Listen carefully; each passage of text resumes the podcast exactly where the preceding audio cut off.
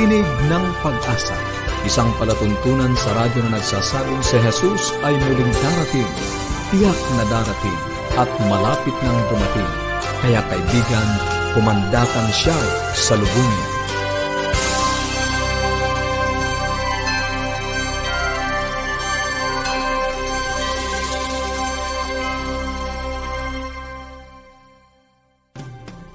Maligaya at puno ng pag-asang pakikinig po sa inyong lahat. Ako po ang inyong kaibigan, Melo Anadem Ong.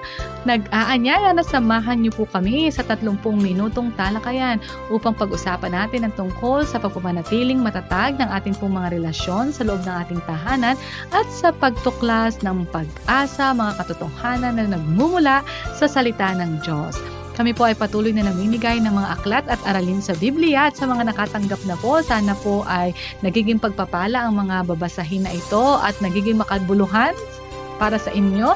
At sa mga hindi pa po, ito po ang ilan sa amin po mga ipinamimigay, Timeless Truths, A Guide to a Better Life. Meron po tayong 10 Commandments, Twice Removed. At uh, ito po ay Hope Beyond Tomorrow. So ito po ang Tagalog version. Ganun din po kung nagnanais kayong makatanggap ng uh, karagdagang pag-aaral sa banal na kasulatan, ito po ang Explore. This is a Bible study guide for a meaningful and richer life. Mag-text lang po kayo, tumawag or mag-send ng mensahe. Ito po ang ating mga contact information. Sa Globe, 0917-1742-777. At sa Smart, 0968 8536-607. Masusubaybayan nyo rin po ang ating programa on Facebook, ang ating pong page forward slash AWR Luzon, Philippines. Ulitin ko po, forward slash AWR Luzon, Philippines or kung nagnanais naman po kayong mag-send ng mensahe through email, ang ating email address ay connect at adventist.ph. At para naman po sa mga karagdagang Bible study resources, maaari niyo pong i-visit ang bibleschools.com forward slash Central Luzon. Ito po ay readily downloadable na mga resources. Meron tayong for kids at meron din pong for adults. So mag-text po kayo, tumawag. We are really excited excited to read your messages, to hear from all of you. Diretso na po tayo mga kaibigan sa bahaging buhay pamilya. At nakasisiguro po ako ng mga tinatalakay natin dito tungkol sa mga practical ideas kung paano natin payayabungin ang ating mga relasyon ay nagiging kapaki-pakinabang para sa bawat isa sa atin. Kasi personally po, ako talaga ay nabibless lalo na since ako po ay uh, bagong kasal, ano, bagong nanay. Marami talaga po akong natututunan. Ngayon, ay very interesting ang pag-uusapan natin kasi we will talk about marriage. Let's talk about marriage. Alam niyo po, ang maganda o masayang pagsasama. Minsan, di ba nakakakita tayo ng mga couples na parang pagtitingnan natin, ang saya-saya nila. Parang wala silang conflict, parang match made in heaven. Itong mga gantong pagsasama, ang sabi ay, it doesn't just happen. Hindi ito parang magic na nangyayari na lang basta. Hindi ibig sabihin ay perfect yung tao na kanilang napangasawa. No ang pundasyon ng mga malulusog na pagsasama ay prinsipyo, ano, prinsipyo ng banal na kasulatan. At sa banal na kasulatan po ay masusumpungan natin yung pinaka-best na mga guidelines, mga principles para sa healthy marriage.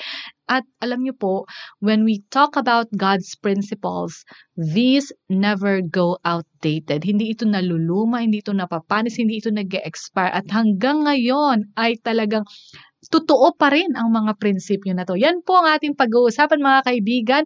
10 Commandments for Couples. At syempre, makakasama pa rin po natin si Tita Deng or si Ma'am Delba de Chavez. This is a pre-recorded discussion po mga kaibigan. Welcome sa Bahaging Buhay Pamilya. Kahapon, napag-usapan natin kung paano natin ipagdiwang ang ating pagkakaiba-iba. Mm-hmm. Sapagkat walang taong magkatulad kahit nga kambal, ako'y may anak na kambal, mm-hmm. uh, meron pa rin natatanging likas na pagkakakilanlan kung sino si A at si B. Ah, malaala ko tuloy yung mga kambal na estudyante namin noon sa Lipa. Si A at si B. Yun talaga po ang pangalan? Ah, hindi. Yun ah, okay. palayaw nila.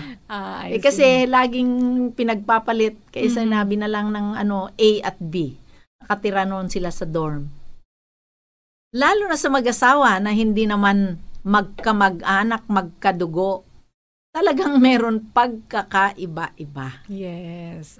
Ngunit kung natutunan natin na kilalanin, yung acknowledge, tanggapin, Mhm. i-accept, at irespeto, i-respect, ang mga pagkakaiba-iba natin, yung differentness, Mhm. magiging maligaya ang ating pagsasama. Okay. So, nasimulan na rin natin yung ah, kwento ng mag-asawa na si Benny at si Nora, di ba? Kaya nais kong ituloy ang kwento ng kanilang buhay. Silang dalawa ay masasabi nating makadiyos, makabayan, makakalikasan.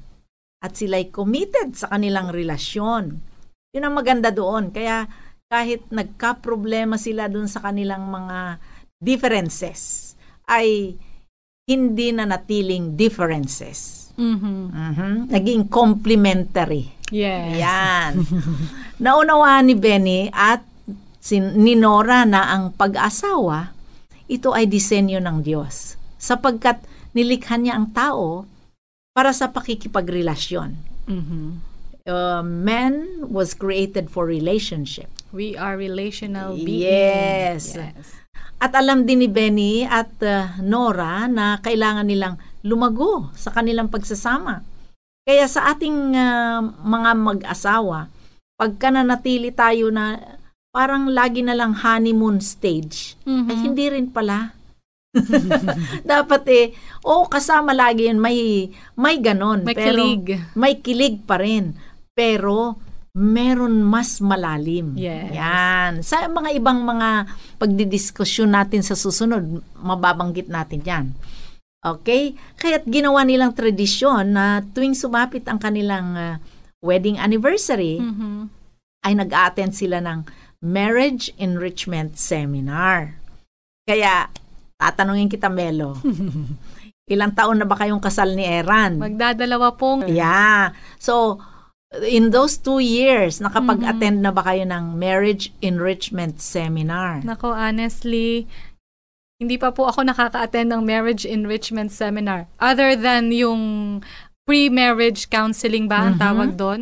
Yun lang po ang tungkol sa marriage seminar na aking na-attendan. Pero si Aaron, dahil siya ay nasa ministry, nasa pastoral work, naka-attend po siya once Aha. ng marriage enrichment seminar. Maganda pala tong ginawa ni Benny at ni Nora, ano? O, na tradisyon. every, yes, Yan. every anniversary nila ay, oo nga naman, maganda. Pinag-iipunan Mhm. At talagang sasadyain. Na Magkakaroon po ba tayo gagawin. ng Yan. marriage enrichment? Pag-uusapan natin yan. Okay? Nung 2019, sa aming 35th wedding anniversary, Mhm. ang ginawa ko, ako'y nag-anyaya ng 25 pastoral couples Mhm. na makibahagi sa enrichment, marriage enrichment seminar. At doon din nagkaroon kami ng training para sa mga couples na ito, how they will conduct the same seminar pagbalik nila sa kani-kanilang lugar ng pinaglilingkuran. That's nice. Oh, so that's 2019. Mhm. So on our 35th wedding anniversary. Ngayon namang taon, kami naman ang nag-attend Ah, Aha, ng 36th annual retreat ng Christian Couples Circle ng Pasay Adventist Church. I Yan. see. At alam ninyo itong grupong ito, yung Christian Couples Circle, 36 years na sila. Kaya Sakto. Oo, eksakto rin sa anniversary namin. 36 years na natatag itong grupong ito at talagang malaki ang nagagawa sa mga mag-asawa.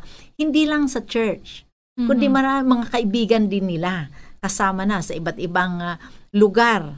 At saka tita, din kinakailangan Oo. talaga itong mga ganitong seminar sa mga Yes. panahon natin ngayon. No? Minsan kasi iniisip natin na pag naging mag-asawa na, ah, kaya natin yan ayusin, Mhm. kung ano man ang dumating. Although maganda yung mindset na yun, itong mga ganitong seminar, ibang boost at ibang ang nabibigay sa mga couple, yung mga mapaalahanan. Yes. yung At mga- nakakapakinig ka ng Magpap- dun sa mga experiences. experiences. Yes, nung iba. Yun, Right. nai-inspire ka at the same time, sasabihin mo, ay, pwede palang ganon. Mhm, Yan. Correct. So they become models. Maganda yon. So sa seminar na ito, nakatanggap sila ng isang handout. Mhm. na may pamagat sampung utos para sa mag-asawa. Napansin nila na ito'y nakapattern sa sampung utos sa Biblia. Ito'y masusumpungan sa Exodus 20 verses 2 to 17. Kaya gusto kong ibahagi sa inyo kung ano ang mga sampung utos na nabasa nila Mhm. at sila'y natuwa. Okay? So, yung unang utos, huwag kang magkaroon ng ibang asawa liban sa iyong sariling asawa. Talagang nakapattern doon sa Yes. first commandment, 'di ba? Sabi niya, thou shalt have no other gods before me. Yan. So, ito ang panukala ng Diyos. Walang iba. Yan lang kung sino yung binigay. Parang si Adan at si Eva. Kasi banal. It's Mhm. sacred. And it's a lifelong commitment between the husband and the wife. Kaya, siya lang. Exclusive, ano, Yeah, tita Deng, kumbaga. exclusive. Yes. Until death do us part. Right. Yan. Wow, thank you so much, Tita Deng. Ito pong 10 commandments for couples ay hango talaga doon sa 10 commandments sa 10 utos at ang una po doon ay yung thou shalt have no other gods before me na that's about exclusivity. Sa Tagalog, ang binanggit ni Ma'am Deng doon sa 10 commandments na for couples ay ganito po. Huwag kang magkakaroon ng ibang asawa liban sa iyong sariling asawa. This is about exclusivity. Ang Panginoon gusto niya ng exclusive na relationship with us. At ganun din po, very appropriate ito sa marriage as well. We need to have an exclusive relationship with our spouse. Kaya mga kaibigan, ano, dun, lalo na po sa mga nakikinig na may mga asawa, isipin natin, tandaan natin na we are committed for life. Panghabang buhay ito. And this is an exclusive relationship. Hindi pwedeng may extra, ano, isang asawa, that is enough. Ito po ay pagpapatuloy pa natin bukas sapagkat unang utos pa lang to. Very interesting. So patuloy po kayong sumubaybay. Kung kayo po ay may mga katanungan or may mga comments po kayo ukol sa ating naging pag-aaral or nais niyo pong makatanggap ng mga aklat na atin pong ipinamimigay, itong ating mga contact information Sa Globe, 0917-1742-777. At sa Smart, 0968-8536-607. or mag-send po kayo ng message sa ating Facebook page forward slash AWR Luzon Philippines forward slash AWR Luzon Philippines.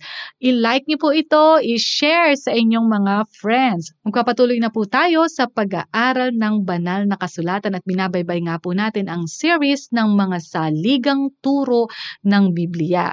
Ang ating pong paksa ay tungkol sa kadyusan, ang Diyos ay at tinalakay po natin ang mga karakter, likas ng Diyos, ang Diyos na nagkatawang tao, at ngayon po ang ating pag-uusapan ay ang Diyos na tagapamagitan. Atin pong ibibigay ang panahon, makakasama natin si Pastor Nerio Carranza. Dadako na po tayo sa pag-aaral ng banal na salita ng ating Panginoong Diyos at patuloy nating ah, tinatalakay ang may kaugnayan sa kadiyosan at ang kanilang mga gawain patungkol sa kaligtasan. Ang panukala ng pagliligtas ng Diyos ay lubos na isinasaalang-alang ang lahat ng kahinaan ng tao at bawat kapangyarihan ng kaaway. Tiniyak ng Diyos na walang magiging hadlang at lahat ay matutugunan sa panukala ng kanyang pagliligtas. Sinabi ni Haring David sa mga awit kabanatang 3 talatang 8, ang pagliligtas ay sa Panginoon.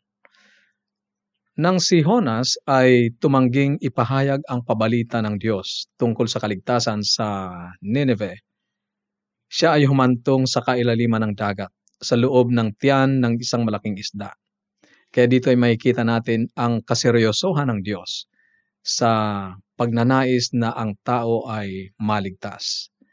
At nang siya ay sumigaw upang makalabas sa loob ng tiyan ng malaking isda, ang sabi niya sa Honas Kabanatang 2, talatang siyam at sampo, ang pagliligtas ay mula sa Panginoon. Sinasabi ng Biblia na inutusan ng Panginoon ang isda at inuluwan nito si Honas sa tuyong lupa. Sa pag-aaral na ito ay tatalakayin natin ang pangkasalukuyang gawain ni Kristo para sa atin. Una ay ano ang kailangan kay Kristo upang maging kinatawan ng tao sa harapan ng Diyos. Sa Hebreo, sa sulat ni Apostol Pablo, Kabanatang 2, talatang 14 hanggang 18 ay ganito ang nakasulat. Kaya yamang ang mga anak ay nakibahagi sa laman at dugo at siya man ay nakibahagi rin sa mga bagay na ito ang tinutukoy ay si Jesus upang sa pamamagitan ng kamatayan ay kanyang mapuksa ang may kapangyarihan sa kamatayan. Sa makatuwid ay ang Diablo. At mapalaya silang lahat na dahil sa takot sa kamatayan sa buong buhay nila ay nasa ilalim ng pagkaalipin.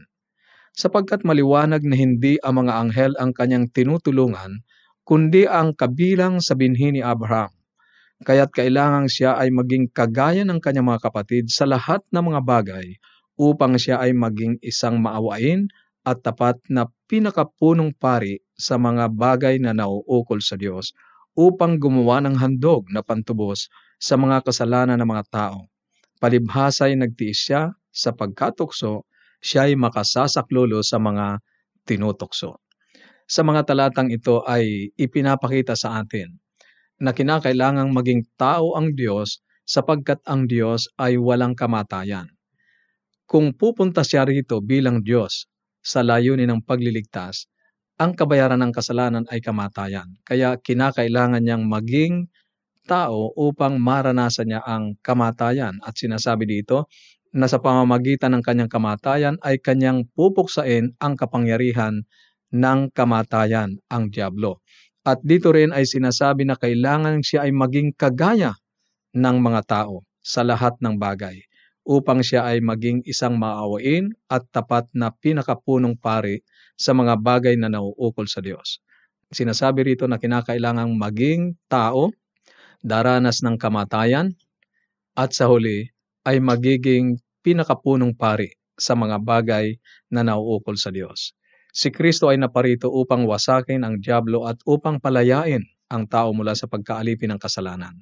Upang magawa ito, nakibahagi siya sa laman at dugo, siya ay kailangang magkatawang tao, siya ay namatay at siya ay ginawang isang saserdote magpakailanman, isang pari magpakailanman. Sa yugto ng buhay ng pagkakatawang tao ni Kristo, sinabi ng anghel sa Lukas Kabanatang 2 talatang 10 at 11, Huwag kayong matakot sapagkat narito dala ko sa inyo ang magandang balita ng malaking kagalakan para sa buong bayan sapagkat ipinanganak sa inyo ngayon sa lungsod ni David ang isang tagapagligtas na siya ang Kristo ang Panginoon. Pansinin na ng si Kristo ay lumagay sa pagiging tao. Ito ang tinatawag na pagkakatawang tao ng Diyos. Siya ay pumarito bilang tagapagligtas. Ito ang pasimula ng pagkatupad ng pangako ng isang manunobos na ipinangako kay Eva at Adan sa Henesis, Kabanatang 3, talatang 12. Ano ang ikalawang mahalagang bahagi o yugto ng buhay ni Kristo? Sangayon sa Hebreo Kabanatang 5, talatang 8 at siyam, bagamat siya ay isang anak, siya ay natuto ng pagsunod sa pamamagitan ng mga bagay na kanyang tiniis, at nang maging sakdal siya ang naging pinagmulan ng walang hanggang kaligtasan ng lahat ng mga sumusunod sa Kanya. Bago si Kristo mamatay, alang-alang sa kasalanan ng iba, dapat niyang ipakita na maaaring mabuhay ang tao ng isang kabuhayang hiwalay sa kasalanan o hindi nagkakasala. Naipakita niya iyon dahil sa kanyang pagiging masunurin sa kautusan at sa Ama. Si Kristo ay ginawang sakdal para sa kanyang gawain ng pagkasaserdote o pagiging pari at ito'y sa pamamagitan ng pagdanas ng kahirapan na kinahinatnan ng sangkatauhan dahil sa epekto ng kasalanan. Ngunit hindi siya nagkasala kailanman. Ito ang pahayag ni Apostol Pablo sa ikalawang Korinto, Kabanatang 5, talatang 21. Para sa ating kapakanan, ginawa niyang may kasalanan siya na hindi nakakilala ng kasalanan upang sa kanya tayo'y maging katuwiran ng Diyos. Sinasabi ni Apostol Pablo na para sa kapakanan ng kaligtasan ng tao, si Kristo ay kinakailangang magkatawang tao at maranasan ang epekto ng kasalanan. Ngunit dito ay sinabi rin niya na hindi siya nakakilala o hindi siya gumawa kailanman ng pagkakasala. At dahil doon, ang lahat ng sasampalataya sa Kanya ay magiging matuwid sa harap ng Diyos. Ilang tagapamagitan ang ibinigay ng Diyos sa tao. Sa unang Timoteo, Kabanatang 2, Talatang 5, ganito ang nakasulat, sapagkat may isang Diyos at may isang tagapamagitan sa Diyos at sa mga tao, ang taong si Kristo. Sa pagkakatawang tao ni Jesus, naging karapat dapat siyang kumatawan sa tao at mamagitan sa Diyos at sa tao. Ano ba ang isang tagapamagitan? Siya ay isang tao na tumatayong tagapamayapa sa mayroong alitan. Pinagkakasundo niya ang mayroong hidwaan. Ngunit si Kristo ay hindi lamang tumatayong tagapamayapa, kundi binayaran pa niya ang utang ng tao. Siya ay namatay sa lugar ng tao at dahil sa sakripisyong ito ni Kristo, ay naging ating tagapamagitan. Ano ang kinakailangan gawin ni Kristo upang siya ay maging tagapamagitan?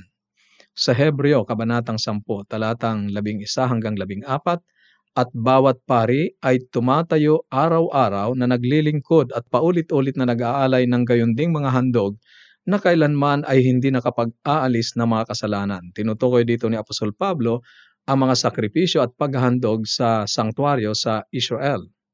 At sa talatang labing dalawa ay ganito ang nakasulat. Ngunit nang makapaghandog si Kristo ng isa lamang alay para sa mga kasalanan para sa lahat ng panahon, siya ay umupo sa kanan ng Diyos. At buhat noon ay naghihintay hanggang sa ang kanyang mga kaaway ay maging tuntungan ng kanyang mga paa, sapagkat sa pamamagitan ng isang pag-aalay ay kanyang pinasakdal para sa lahat ng panahon ang mga pinababanal. Kinakailangan ni Kristo na maging saserdote o maging pari at kinakailangan niyang maging handog upang maging karapat-dapat siyang tagapamagitan. At dito ay tinutukoy ni Apostol Pablo na ang kanyang inihandog ay ang kanyang sarili. At ang kanyang paghahandog ay minsan lamang at pagkatapos siya ay aakyat sa langit. At ang paghahandog na ito ay para sa lahat ng panahon maging ang mga mananampalatayang nabuhay sa lumang tipan na ginagawa ang mga paghahandog sa pamamagitan ng hayop na anino ng paghahandog na gagawin ng ating Panginoong Yeso Kristo doon sa krus. Kaya tinutukoy dito na ang kanyang paghahandog o alay ay sa lahat ng panahon.